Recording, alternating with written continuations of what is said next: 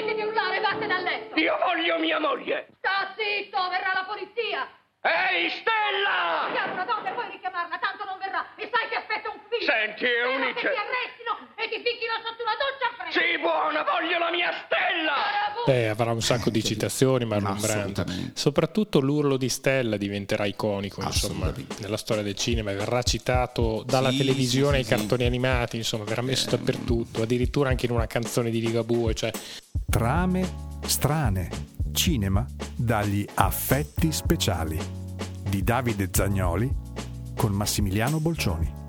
Eccoci qua, bentornati ad una nuova puntata di Trame Strane in compagnia del grande Massimiliano Bolcioni là, ciao, per ciao. parlare di teatro e di cinema. Eh, sì. Perché teatro cinema? Perché oggi vogliamo parlare di un grandissimo testo teatrale scritto da un grandissimo drammaturgo, ovvero Tennessee Williams, e oggi vogliamo parlare di un tram che si chiama Desiderio o un tram chiamato Desiderio, che in lingua originale è Streetcar Named Desire. Perché ne vogliamo parlare? Perché secondo me questo periodo storico è molto importante sia per il teatro ma anche per il cinema. Un sacco di drammaturghi americani in quel periodo, in questo caso parli- parliamo di Tennessee Williams, ma poi vedremo anche altri, Edward Albee, Arthur Miller, insomma tanti bravi drammaturghi che hanno visto poi rappresentate le proprie opere nel cinema, sul grande schermo. Oggi vogliamo parlare di un testo, appunto un tram che si chiama Desiderio, che viene rappresentato per la prima volta il 3 dicembre del 1947 per la regia di Elia Kazan, che poi lo porterà anche al cinema di lì a pochi anni,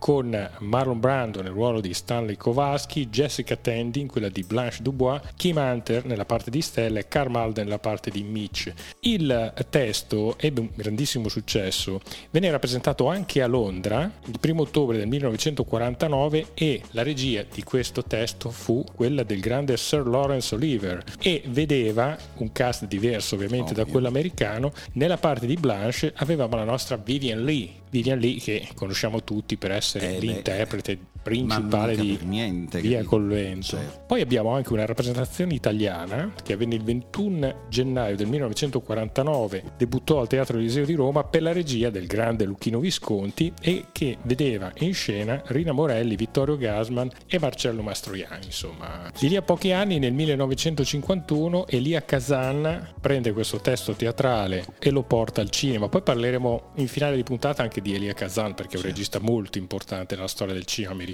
Eh, direi. Bene, grande Elia Kazan, 1951, vediamo sul grande schermo questo tram che si chiama Desiderio, dove la storia è quella di Blanche Dubois, che rimane vedova e va a vivere dalla sorella Stella, sposata con il brutale Stanley Kowalski, che la insidia e allontana il timido Mitch con il quale avrebbe potuto rifarsi una vita. Questa è la trama in breve, poi vorrei che me ne Allora, parlassi tu di questo dunque, testo, eh. che è un testo immortale di è fatto. un testo immortale, un testo immortale per tanti motivi. Tutto quello che ha un'origine drammaturgica di solito ha uno spessore leggermente più reale perché contiene qualcosa dell'autore, non c'è niente da fare. In questo caso contiene l'autore. Allora, parliamo di un ragazzo di buona famiglia, un'ottima famiglia, nota, ricca, bla bla, che è omosessuale e non ne fa nessun segreto, specie negli anni 20-30, ma era indicibile una cosa del genere. Quindi si trova già in scontro e vabbè. Ma l'unica di famiglia che rimane a lui legata è una sorella, che aveva questa sorella, che ha la sfiga di essere ninfomane. Allora, la madre, fautrice di tutta la vita di Williams, che è questa super donna che gestiva tutta la gerarchia familiare e tutto quanto, già fa fatica a accettare il figlio, però fa il figlio è un maschio, comunque sia incredibilmente gli si concede anche di, di essere stravagante all'epoca, ma la figlia femmina guai al mondo, deve essere imperscrutabile. Questa invece fuggiva di notte, andava nelle caserme, nei locali, aveva una patologia. Quindi la madre decide per evitare gli scandali di farla lobotomizzare. Williams non perdonerà mai la madre di aver ridotto la sorella in queste condizioni e troviamo questa cosa nel tram, in Blanche, che è ninfomane, distrutta dall'amore, distrutta da se stessa, dalla passione a tutte queste robe. La C'è qualche troveremo- riferimento anche nello Zoo di Vetro che è eh, ma in tutte quasi le sue opere, ma il massimo del, del riferimento alla madre stronza è chiaramente improvvisamente l'estate scorsa, dove c'è ehm, la Violet Venable che ha il figlio omosessuale non vuole che si sappia, però lui viene ammazzato durante una marchetta, non so, a Capri, boh, da, da, da questi che lo fanno a pezzi e al tutto assiste la cugina che è Elizabeth Taylor, che lei vuole far passare per pazza, rinchiudere al manicomio e lobotomizzare perché non vuole che lei dica la verità, ma alla fine lo psichiatra che l'ha in cura, che è Clift, Montgomery Clift, capisce che la, figlia, la ragazza è sanissima, la pazza è la vecchia, quindi si ristabilisce. Ecco, questo forse è il punto, inter- punto esclamativo di Williams su sua madre, dico sei una stronza, chiuso, e la codifica come figura di madre superiore, incredibile, in, improvvisamente l'estate scorsa. Invece la sorella si è sempre detto la, la cita in Blanche Dubois, in questa donna che finisce al manicomio, che viene portata via alla fine pazza perché l'amore l'ha distrutto. Ascolta Max, ehm, il copione, la versione diciamo cinematografica sì. di questo testo teatrale subì numerose revisioni. Sì, la più importante, fra virgolette, è la differenza fra appunto la versione teatrale e quella eh, portata sullo schermo è che allora c'era il codice Hayes che non ti lasciava spazio neanche a morire. È semplicemente che il marito, il compagno, quello che Blanche a un certo punto racconta di aver avuto, si uccide e lei questa cosa, questo colpo, questo taglio, questo sparo, questa cosa del momento del, della morte di questo qua, non se lo dimentica più, se ne fa una colpa propria si accusa di questo perché lei dice a un certo punto lui era un ragazzo molto gentile, amava la poesia, i bei colori, le luci morbide e lo passa così nella versione cinematografica. Nella versione teatrale invece esplicitamente dice eh, sì, era uno che io amavo proprio perché era un poeta, gli piacevano le cose romantiche, quindi lei ne fa un faro nella notte, poi un giorno aprendo una porta lo scopre con un uomo più anziano di lui nel letto e lei dice vabbè feci finta di niente ma poi non, non ho resistito durante una sera mentre si ballava in un locale, gliel'ho detto e mi faceva schifo, dopodiché quando gli ho detto lo so, ho visto, mi fai schifo, lui fuggì. Dopo un po' sentì questo sparo, questo colpo e così il faro si era spento e lui praticamente si suicida. E quindi lei è la causa come omofoba in questo caso de- della morte di... Quindi ecco, è la, la responsabile. Più, sì, la differenza maggiore è questa, altre situazioni ci sono di battute, di, di cose, perché uè, insomma cinema non poteva permettersi quello che comunque a teatro potevi fare, ma la differenza maggiore forse è proprio questa, il motivo della morte di... Però io dico, mi appello, chiaramente io ho fatto la versione teatrale, per cui ad altro, no? per cui dico va bene, ok, la censura, quindi io faccio quello teatrale, non mi interessa il film, non devo paragonarmi né a Brando né alla League né a niente di tutto ciò, devo capire davvero chi è Blanche Dubois. Sì, perché alla fine diciamolo Max, il vero protagonista di questa vicenda è passato agli altari il personaggio di Brando, ma il vero protagonista di questa vicenda è la follia di Blanche. Assolutamente che e, permea per tutto il racconto in una maniera incredibile e morbosa anche. Allora, uno legge la descrizione della scena così com'è nel testo teatrale di Williams e di sopra il piano di sopra, il piano di sotto, la scala, le solite scene, bene o male ci sono quattro elementi che in qualche modo tornano, però te lo passa attraverso delle pareti trasparenti quindi quando leggi l'ambientazione che pensava Williams, è una casa fantasma, un luogo che non esiste perché le pareti sono trasparenti, vanno e vengono, non perché spariscono, perché sono di stoffa, a seconda di dov'è la luce tu vedi attraverso oppure fa parete. Quindi un luogo che esiste e non esiste, dico allora già questo mi deve dare un indizio. Poi ragazzi la prima battuta importante di Blanche Dubois all'inizio dello spettacolo è quella famosissima mi hanno detto di prendere un tram che si chiama Desiderio, poi un altro che si chiama Cimitero e alla terza fermata di scendere ai Campi Elisi. La donna lì di fianco dice ci siete dove? Ai Campi Elisi. Questi sono i Campi Elisi. Avranno sbagliato a darmi il numero. Secondo voi cosa significa sta frase? È che lei è arrivata, il tram, lei è arrivata lì perché l'amore la porta... No, che lei è morta. Capiamoci. Allora, devo prendere un tram che si chiama chiamato desiderio, un altro che si chiama cimitero, quindi tramite di un affare che è il desiderio mi porta a un cimitero e da lì ne devo prendere un altro che sono i Campi Elisi, che era l'aldilà degli antichi romani. Ora, in francese, nel testo originale, lei dice Champs-Élysées perché fa la francese, Blanche Dubois è di origine francese, la famiglia sua nel testo teatrale, ma anche in Francia gli Champs-Élysées erano un cimitero, cioè erano comunque il luogo dove vai quando muori. Quindi lei letteralmente dice io sono un'anima persa. Perché? Beh, comunque è spettrale la sua figura. Assolutamente spettrale. Durante tutto l'arco della storia del film, in questo Assolutamente. caso. Assolutamente. E ma chi l'aveva capito? Vivian League, perché lei viene messa nel film americano, perché comunque Jessica Tandy... Sì, allora ricordiamolo, forse l'abbiamo detto all'inizio, Vivian Lee era nel cast, era l'unica del cast Sì. eh, londinese che poi è, è finita nella, nella versione cinematografica insieme a Esatto. quelli del cast teatrale Americano. americano. che era diretto sempre da Kazan con consulenza di Williams, erano sempre loro che hanno fatto sia la versione teatrale che quella del film. Un cambiamento grosso è Vivian League. Ma perché ce l'ha messa? Perché dietro a Vivian League in America arriva il fantasma di Rossella O'Hara. Niente di più che citare quel personaggio come spettro nel film del sud degli Stati Uniti decaduto. Quindi la League poteva anche non fare niente nel film che era già il personaggio, quella che era una bella del sud in un momento in cui il sud è sparito, non c'è più, è rimasto un ricordo, è diventato una leggenda, cioè tutto quello che si può chiamare, fra virgolette, Rossella O'Hara. Quindi Sì, anche una sorta di cinema del passato per certi capito? versi. Non dimentichiamo che, Che era morto. nel 51 esce Viale del Tramonto, quindi è Eh, l'anno... infatti eh, ti volevo chiedere una cosa, che relazione c'è? Perché nel 47 Williams descrive questo personaggio iconico che sarà Blanche de Bois. Di lì a poco, nel 1950, esce Viale del Tramonto dove abbiamo Norma eh, Desmond. ma ragazzi, è C'è una certa sì. correlazione tra i due personaggi. Mm, soprattutto c'è una correlazione tra il momento storico. Stiamo parlando dell'inizio degli anni 50, ma è finita la guerra, è finiti gli anni 40, inizia un qualcosa che poi finirà negli anni 60, che è stato veramente l'inizio della rivoluzione. Ne abbiamo parlato tante volte, ma ecco, anche lì Marilyn casca a puntino, nei, nei film del 40 eh, quando era giovanissima, a fine 40, fa la, la- la ballerina del coro, niente di che. Nei dieci che seguono andiamo a vederla dove?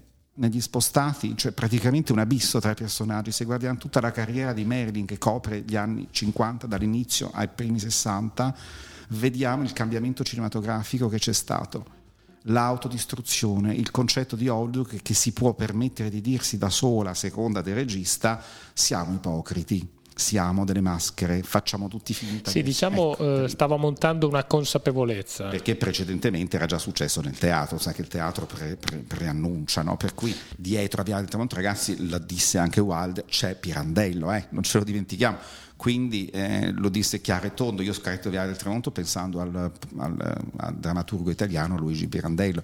La maschera, le illusioni, Norma Desmond di un pirandelliano che fa. Di uno nessuno, i Ma sai, 100.000. capi- esatto, lei non esiste, Max von che la crea e la distrugge. Lei vive solo finché qualcuno le tiene i fili, quando non le tengono più i fili impazzisce come una marionetta che casca, se non è una maschera lei, cioè hai capito? Quindi Pirandello a manetta in Viale del Tramonto.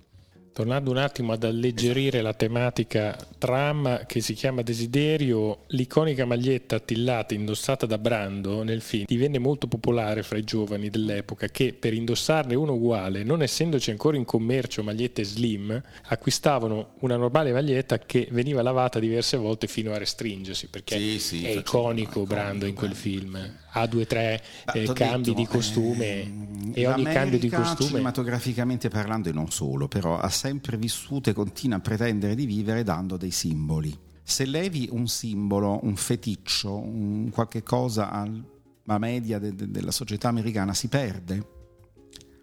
Quindi vive di icone. Se tu pensi, citavamo la Monroe, la Monroe all'inizio della sua carriera veniva data come la nuova Lana Turner o la successiva di Betty Grable o la nuova Jean Harlow, cioè la Jean Harlow degli anni 50, cioè, insomma voglio dire devi sempre avere un rapporto con qualcuno. Una volta che hanno creato il Hollywood un meccanismo, cioè un'immagine che fa soldi, a quel punto quell'immagine deve continuare in eterno anche quando crepa. Non ci dimentichiamo che Paul Newman stesso viene fuori come il nuovo Marlon Brando, cioè dopo, dopo Brando le sue magliette e soprattutto nel film Il Selvaggio crea questo personaggio ad esempio con la giacca di pelle nera, la motocicletta, il cappellino e gli occhiali da sole, è una icona visiva che verrà adoperata anche, anche per il contrario, cioè non solo il mega macho, ma il mega macho gay, Tom of Finland, che faceva questi disegni erotici di uomini ipermuscolosi, in un momento poi all'epoca dove eh, l'omosessuale veniva raffigurato solitamente eh, effeminato col foulard, ste robe, arriva Tom Finland che, che dà questa immagine invece estremamente maschia, presa a prestito completamente da Brando, quindi questa cosa è tipica americana, no? la Monroe bionda svampita, quell'altro è James Dean, e da lì ogni volta che trovavano un autentico veniva una marea di patacche copia Già Marilyn quando era viva ne aveva quattro che la imitavano, Jane Mansfield, Diana Dors, Jane, eh, Mamie Van Doren, cioè erano tutte le sosie di Marilyn, perché ogni casa distributrice faceva la sua Monroe, capito? Perché fa soldi e guai se esci da lì. Nel tram Brando lancia la maglietta, lancia la... ma era un figo, mai visto? Lui ha sempre la famosa maglietta sudata, ma a un certo punto quando lotta con lei, lei gliela strappa, quindi questa spalla che esce fuori dalla maglietta rotta di Brando era più, più, famosa la rottura della maglietta che la maglietta intera. Cioè, quindi, ma che succede? Non potevano capire all'epoca davvero cosa aveva scritto Williams. Leggo nelle note al testo di Williams, sintetizzando, dice ogni regista quando mette in scena un testo, se non è il suo uguale, fa ed è così che deve essere l'adattamento, lo rivede, lo riscrive, cioè ci fai le tue visioni, perché se no il testo sarebbe anche noioso se, se non ci fosse questo. Però di una cosa vi dico e vi chiedo a tutti quelli che faranno il mio testo, non fate mai interpretare Blanche Dubois ad un attore uomo tu mi conosci immediatamente, dico io farò Blanche Dubois, ma non è solo lo spirito del Bastian contrario, dico perché Williams mi dice questa cosa? Quando Blanche Dubois è vistosamente un travestito, specie fatto da Vivian League, che ha veramente dei capelli da parrucca usata, cioè sembra una drag queen sfasciata, qua in certe inquadrature sembra Baby Jane Hudson, ripeto, è completamente fuori ruolo per quello che la perfetta, diciamo tecnicamente come immagine, era Jessica Tandy che aveva l'età giusta ma lei ci mette questo spauracchione, dico perché mi ci metti questa norma Desmond spostata di set? Dico perché non esiste. Allora dico aspetta, vado a guardare meglio, come vi ho detto prima, ho guardato la vita di Williams, ho guardato e mi rendo conto che Blanche Dubois e Stanley Kowalski sono la stessa persona. Blanche Dubois um, è una stronza in, in, indicibile, non è un personaggio che cattura come sembra la pietà, la simpatia, no è uno spettro invasivo che si infila in casa della sorella. Non ci dimentichiamo che nel testo originale teatrale soprattutto lei dice a questo giovane che poteva essere il marito, così la racconta, eh, ho visto, ho visto quello che sei, ti ho visto con un uomo, mi fai schifo. Questa è la battuta tradotta in italiano, in inglese forse anche peggio. E, ehm, e lei lo, è, è, crudissima, per una che per tutto il tempo si finge l'altro dicendo io amo i colori, i colori tenui, quelli delle ali delle farfalle, e sono tutte cose, la poesia, la poetica, che lei imputa a questo primo marito, a questo giovane, l'unico che lei ha amato nella sua vita. Cioè, a un certo punto mi rendo conto, sdrammatizzando tutto e spaccando il copione, che lei sia impossessata de, de, di quello che dice di questo marito, no? facendo le parti di questo, cioè lei si finge il marito dicendo eh, io amo i colori tenui, la poesia, la poetica, cioè tutto quello che dice. Cioè come se ci fosse una immedesimazione. Sì, ma è quello che lei invece ha rifiutato in lui spingendolo alla morte, cioè lei l'ha rifiutato perché lui era uno che amava i colori deboli, eccetera. Quindi, no, è un personaggio molto sinistro. Eh. Ok, che significa? Vado a guardare bene, dico allora lei sta parlando di una persona che non esiste, parla di se stessa, secondo me. Quindi io ho modificato quattro parole, non di più, e ho trasformato Blanche in non è neanche un transensuale, non esiste proprio Blanche Dubois. Nella mia versione, alla fine, quando Stanley la stupra no, per spregio, che nel testo non si spiega, in realtà, se non che lui è un bruto e vabbè, ma cosa fa in realtà quando arrivano i medici che la devono portare via? Lui le strappa la parrucca e lei rimane un, un, un uomo visivamente privo di personalità e lì capisco che stiamo parlando di una persona e ripeto non, non, ha a che fare col trans con tutti questi discorsi che oggi servono da no ha a che fare con una dimensione interiore dell'io Blanche ha eliminato la parte forte maschia capace di autodifendersi da sé per trasformarsi in questa donnina, perché poi lei quando racconta a Mitch cosa faceva di notte quando sentiva i grilli cantare, erano i militari che passavano di lì ubriachi al ritorno dal paese, si mettevano nel suo prato e le chiamavano Blanche Blanche e lei scendeva nel prato e li raccoglievo tutti uno per uno come tante margherite recise, cioè stava dicendo, la dava a chiunque uno, due si scoprirà, lo scopre Stanley, che lei è andata lì non perché poverina è rimasta, no, semplicemente perché non ha più niente, ha dovuto vendere tutto perché è stata licenziata, perché se la faceva anche con i suoi allievi. Lei là era un insegnante di lettere e la scoprono che andava con i ragazzini giovani e mi sono reso conto che Blanche non esiste proprio, lei è Stanley Kowalski a livello emotivo. Infatti Kowalski che viene sempre considerato l'icona del bastardo, perché poi No, è l'unico che prova davvero un gesto di pietà per questa. È Joe Gillis, ecco perché ti viene tanto in mente, cioè quello che le dice Viale del tramonto. Hai capito? Non c'è niente di male ad avere 50 anni ed è lui che le dice non esiste niente, fa tutto l'altro, non ci sono fans, non c'è niente, le aschi non guarderei troppo da vicino eh, il, il luogo di provenienza di quelle lettere, cioè è l'unico che dice a lei la verità e qua Stanley è l'unico che dice a lei la verità, sei morta, vattene, è un po' quello che succede quando c'è un cane che soffre e tutti dicono bisognerebbe sopprimerlo, non c'è il medico, sparategli, ma chi lo fa? Nessuno ha il cuore, per cui lo lasciano lì a soffrire, poi arriva quello che dice vabbè basta, gli spara e tu non sai se dire sei stronzo o no, perché in realtà hai fatto quello che dovevano fare tutti, ma nessuno aveva il coraggio di fare. Quindi in realtà... Sì, diciamo, sei stato pragmatico in quel eh, caso. Hai capito? Allora a questo punto io ho scoperto, buttandomi dentro tra le righe letteralmente di quel testo, che eh, il testo parla di tutt'altro la scusa di lei, donna del sud, e tutto, eccetera, quella è completamente il pretesto per poterlo fare all'epoca in teatro e poi al cinema. Altrimenti, se l'avesse fatto oggi, l'avrebbe fatto Ingmar Bergman. Cioè, sarebbe stata una cosa di un cerebrale spaventoso perché è tutt'altro. Scopro quando esce quella meraviglia del Blu-ray rimasterizzato e tutto, che il film sembra girato oggi, che c'è un'intervista inedita di Kazan fatta 4-5 anni fa, prima che morisse, poco prima, perché è uscito immediatamente prima che morisse Blu-ray. E questa intervista inedita a lui vecchio, a un certo punto l'intervistatore gli dice qual è il tuo rapporto con Williams quando ti ha presentato il copione per dire lo facciamo a teatro, che poi l'avete fatto anche al cinema. Che cosa gli hai detto? Che cosa hai pensato? E Kazan dice, io conoscevo bene Tennyson, eravamo molto amici, dice, ma come hai potuto raccontare te stesso così tanto in un testo teatrale perché sei tu Blanche Dubois? E Williams mi disse, sì, ma non dirlo mai a nessuno, non lo deve mai sapere nessuno. E dice, non l'ho mai detto a nessuno, lo dico adesso perché siamo poi due morti, dopo poco mi dice, ma sono passati 80 anni. E lì ho avuto la conferma, ahimè, di, di avere ragione Ecco, perché potevo anche pensare, magari ho esagerato io, non lo so, cercare. Non è, no, assolutamente no. Eh, stiamo Max, parlando di ben altro. Ecco, Max, testo... nella parte di Blanche Dubois venne monitorata all'epoca anche Olivia de Havilland e Bette Davis. la Davis non ci crede nessuno. Vero. Sarebbe stata brava, ma forse sarebbe riuscita a dare troppo l'immagine della stronza che invece non si deve capire, hai capito? Sì, deve essere molto sordida. La The Havilland, no, troppo signora, troppo... Non, poi, no, sinceramente non gliele vedo, insomma.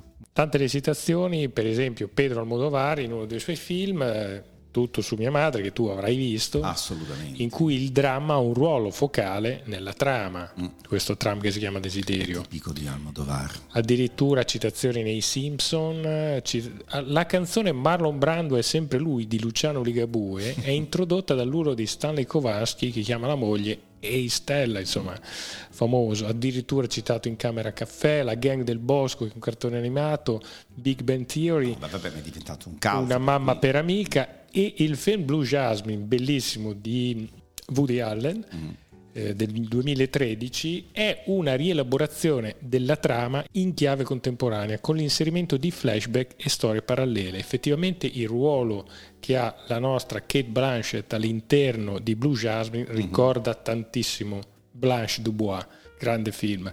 E vabbè, citazione anche nei Soprano, insomma, questo... No, vabbè, è un film che ha fatto la sua storia legato a un testo teatrale che è stato uno di quelli più fatti, penso che ancora Comunque oggi... Williams è stato veramente Ma Williams, un, sai, un grande un maestro, grande... un grande genio nel descrivere senza troppi mascheramenti delle situazioni che allora non se ne parlava, c'era poca ipocrita, no? quindi diceva le cose come stavano, quindi molto libero in questo. E poi era un gran furbo. Praticamente faceva quello che fa Stephen King nella letteratura, cioè penso a un libro, l'altro pensava a un testo teatrale che fosse già in pratica la sceneggiatura di un film, per cui li pigliavano tutti. Quasi tutti i testi di Williams sono diventati un film, erano pensati sì. per essere dei film.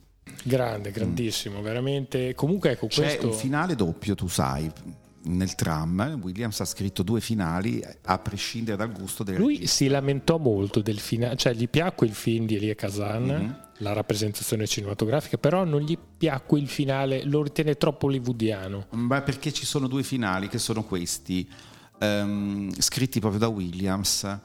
Uno, dopo che lui ha fatto tutto, qua là e Blanche viene portata al manicomio, lui va di sotto e fa Stella, Stella e la chiama. Ora Stella è incinta di lui e aspettano un figlio.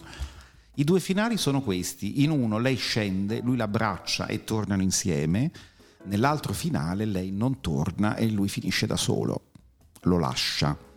Nel film chiaramente hanno prediletto quello dove tornano insieme perché se no la gente andava al cinema e rimaneva sconvolta, gli scocciava. Mm. Invece Williams avrebbe preferito quello che faceva lui a teatro di solito, e cioè lei non torna e lui la chiama ma inutilmente, che ha un valore completamente diverso. Vabbè, insomma, Mm. concludiamo ricordando che nel cast, oltre al nostro Brown e alla nostra Vivian Lee, c'è anche Kim Hunter che fa la sorella, La sorella, bravissima. Stella Dubois. Stella Dubois, yes. Io la ricordo sempre nel pianeta delle scimmie, che è una delle due scimmie protagoniste. Sì, beh, ma dai, Bellissimo. sì, sì, sì. No, Kim Hunter perché io all'epoca non vedevo i film vecchi, quindi uno dei primi film che Sì, vedevo da era una ragazzino era questo. style. Allora leggevo sempre Kim Hunter e poi era- però era travestito da scimmia. scimmia. E poi il grande Carl Malden che insomma Eh, ma lui fu ricordiamo stato, tutti. in realtà è stato uno degli attori dell'Actor Studios style più famosi all'epoca, era bravissimo, però poi la sua carriera, come tanti, siccome non è mai diventato l'icona che doveva avere dei sequel, è finita a fare il poliziotto per le strade di Douglas, San Francisco così. della California, non mi Esatto, ricordo quindi- però. E l'America è divertente, se tu ci fai conto, quando un divo, famoso quanto vuoi, ma non ha creato un'icona, quindi non c'è un nuovo e una nuova bla bla, li scacciano in televisione. Però lo Quasi tutti ricordiamo anche, li cacciano in televisione o nei film di Dario Argento. Ora perché Beh, ricordiamo sì, ma certo, anche- cioè, li prende per, per citare. lo ricordiamo anche nel gatto a nove code, Malden. Karl Malden. Beh, è sempre amabile, dai. No, ma però è bravo, era molto bravo, veramente era molto bravo, un attore di teatro bravissimo. Però, uè, Bene Max, Vabbè. ci salutiamo, ricordiamo al volo il grande Elia Kazan, ci sarebbe da fare una Sì, puntata no, perché ha fatto delle cose sì. incredibili. Cofondatore nel 1947 dell'Actor Studio di New York, lui credeva tantissimo in questo metodo, lui si è sempre dedicato ai temi progressisti. Kazan sì, era un, tematiche sociali che lui portava sullo schermo in maniera un po' hollywoodiana perché comunque o facevi così se no il film se non era commerciale non te lo facevano fare però sempre un occhio molto Sì, si occupa di razzismo nel film Pinky Barriera Invisibile, si occupa di rivoluzione in Viva Zappata, si occupa di garantismo in Boomerang, l'arma che uccide, si occupa di lotta sociale e immigrazione in Un albero cresce a Brooklyn, l'arroganza dei ricchi nel film Il mare d'erba, le situazioni di disagio, sfruttamento della forza lavoro e l'oppressione Sì. del più debole in fronte del porto. Va bene Max, noi ci salutiamo, guardatevi un tram che si, chiama, chiama Desiderio, guardate come si dovrebbero scrivere i film, vabbè, qui siamo a dei livelli altissimi. Che Poi c'è una scrittura teatrale dietro, quindi sapete quando mettiamo insieme un autore che non è solo uno sceneggiatore ma è di base un drammaturgo, uè, Quando si dice la profondità assolutamente dei la personaggi, assolutamente. Perché poi alla fine è una storia che si ambienta all'interno di una famiglia. Ma assolutamente, poi in una stanza in pratica, cioè capito, voglio dire, nel film vedi più roba perché è un film, altrimenti a teatro sei sempre lì, non è che te cambia. Chissà quante Blanche de Bois esistono ancora. No, ma anche di attrici bravissime, adesso l'hanno fatto anche in Inghilterra, non mi ricordo quale, una di queste attrici nuove, giovani, hanno detto tutti strepitosa, meravigliosa, ma nessuna la farà mai come me. mi dispiace. ciao Max, un saluto a tutti Ciao, quanti. ciao. ciao. Andiamo, beviamo l'ultimo bicchierino. Lei è stato così serio, solenne tutta la sera. Tutti e due siamo stati solenni. E in questi pochi momenti che ci rimangono da vivere insieme voglio creare la joie de vivre. Trame strane. Cinema dagli affetti speciali di Davide Zagnoli con Massimiliano Bolcioni.